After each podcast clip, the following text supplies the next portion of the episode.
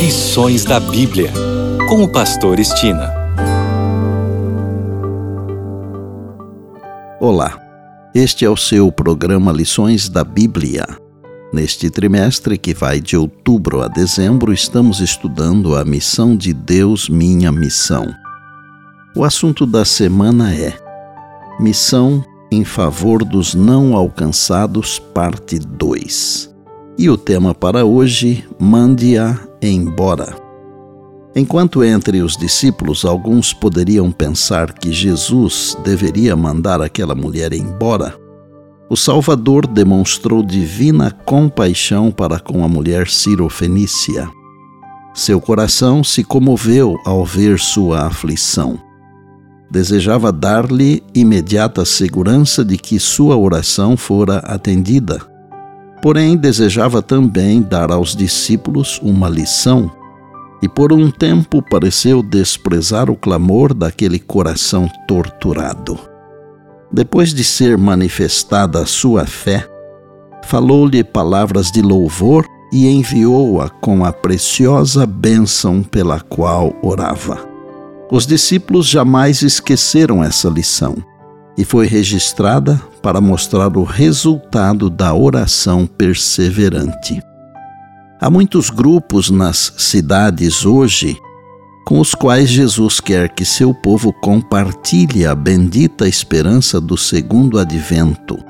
Esperança esta descrita em Tito 2,13 que diz: aguardando a bendita esperança e a manifestação da glória do nosso grande Deus e Salvador Cristo Jesus. E assim como Jesus não se importava com etnias, não devemos nos importar também. Nos dias de Cristo, o que impedia os israelitas de levar a esperança do Messias a cidades como Tiro e Sidom? A resposta é simples o nacionalismo e o preconceito cegaram o povo para as oportunidades de olhar para seus semelhantes que ansiavam pela esperança predita nas profecias do primeiro advento de Cristo. A pergunta hoje é: o que nos impede de compartilhar a mensagem da breve volta de Jesus? Seria o triunfalismo? Seria o orgulho adventista? Seria a intolerância? Bem, eu creio que esse tipo de pergunta cada um deve responder por si mesmo. Se a ovelha perdida não é trazida ao aprisco, vagueia até perecer. E muitas almas descem à ruína pela falta de uma mão estendida para salvá-las. Esses errantes podem aparentar ser resistentes e indiferentes, mas se tivessem tido os mesmos privilégios que outros, poderiam ter revelado muito maior nobreza de caráter e maior talento para a utilidade. Os anjos se compadecem desses errantes. Eles choram enquanto os olhos humanos estão enxutos e os corações fechados à compaixão.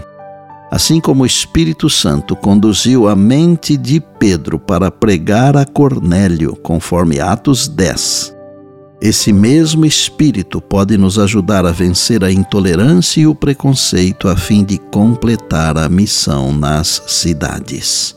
E por bondade, lembre-se sempre das palavras de Jesus: Passará o céu e a terra, porém as minhas palavras não passarão.